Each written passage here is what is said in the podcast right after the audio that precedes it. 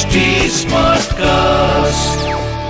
आप सुन रहे हैं एच डी स्मार्ट कास्ट और ये है फीवर एफ़ प्रोडक्शन मैं हूँ शांत आपके साथ और लेकर हाजिर हूँ एक किस्सा रोज का।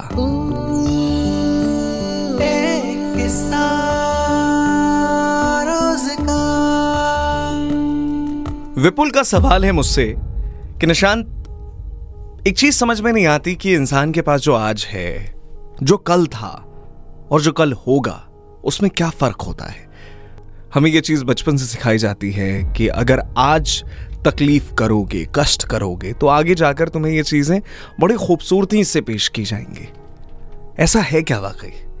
तो एक सवाल यहाँ ये भी रहता है कि निशांत ये अगर आप समझ पाए कि जिनके पास आज पैसा हो सकता है, कल ना भी रहे।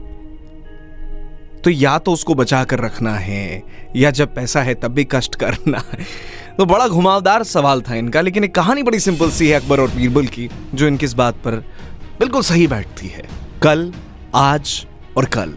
अगर ऐसा किसी का कोई सवाल है तो आज उनके जवाब यहीं इसी कहानी से मिलेंगे। ये सवाल बादशाह अकबर ने किया था अपनी सभा में।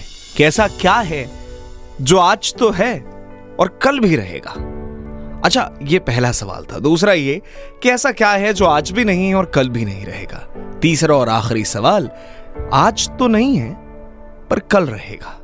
ऐसी कौन सी चीज़ है? ये तीन सवाल थे। और बादशाह अकबर की सभा में जो सबसे होनहार, समझदार, विद्वान इंसान है is none other than Birbal.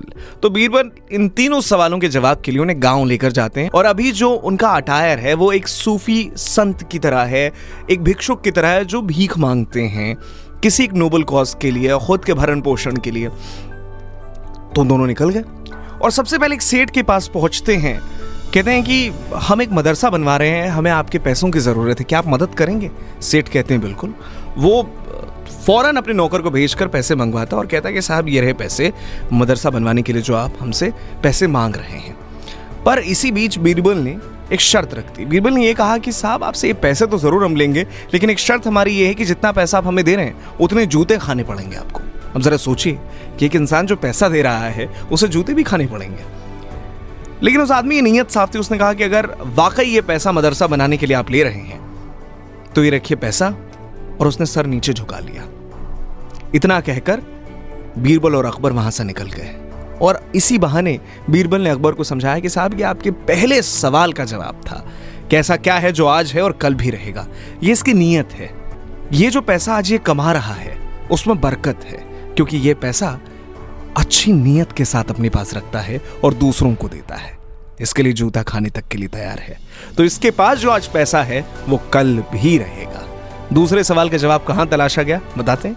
अब दूसरा सवाल था बादशाह अकबर का कि आखिर ऐसी कौन सी चीज़ है जो आज भी नहीं है और कल भी नहीं रहेगी? तो बीरबल इस जवाब को ढूँढने के लिए एक भिखारी के पास जाते हैं, जो उसी वक्त खाना खाने जा रहा होता है। बीरबल ये कहते हैं कि भाई, हमें भी बड़ी भूख लगी यार, जरा खाना दे दो। भिखारी दिल मिला जाता है। कि तो मेरे पास खुद खाने के लिए नहीं है, ऊपर से तुम भी आ गए गरीबी में आटा गीला करने। इसी के तुरंत बाद बीरबल कहते हैं कि ये आपके दूसरे सवाल का जवाब है। इसके पास आज भी नहीं है और जैसी इसकी नीयत है, उसके बदौलत इसके पास कल भी कुछ नहीं होगा। इंसान की नीयत अब तक दो सवालों में काम कर रही है। तो दो सवालों के जवाब में नीयत बहुत अहम रोल प्ले कर रही थी।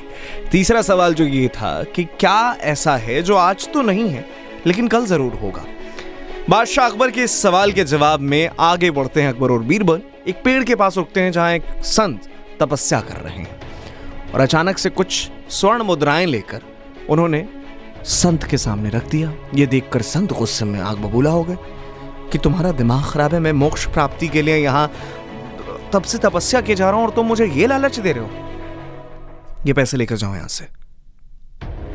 अब यहाँ जवाब समझाने की कोशिश करते हैं बीरबल अकबर को। कि जरा समझिएगा साहब कि अब तक जो दो सवाल थे, वहाँ इंसानी नीयत की ज़रूरत थी और यहाँ भी ये नीयत है कि इंसान अपने काम में इतना तल्लीन है कि सामने रखी स्वर्ण मुद्राएँ इसके लिए कोई अहमियत नहीं रखती। भले आज इसके लिए इसकी कोई अहमियत नहीं है और आज इसके पास है भी नहीं ये चीज़ें।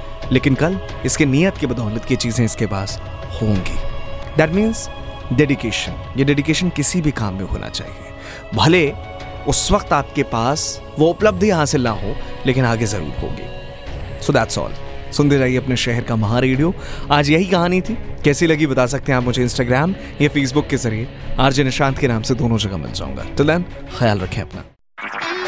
आप सुन रहे हैं एच डी स्मार्ट कास्ट और ये था fever FM production H smart cast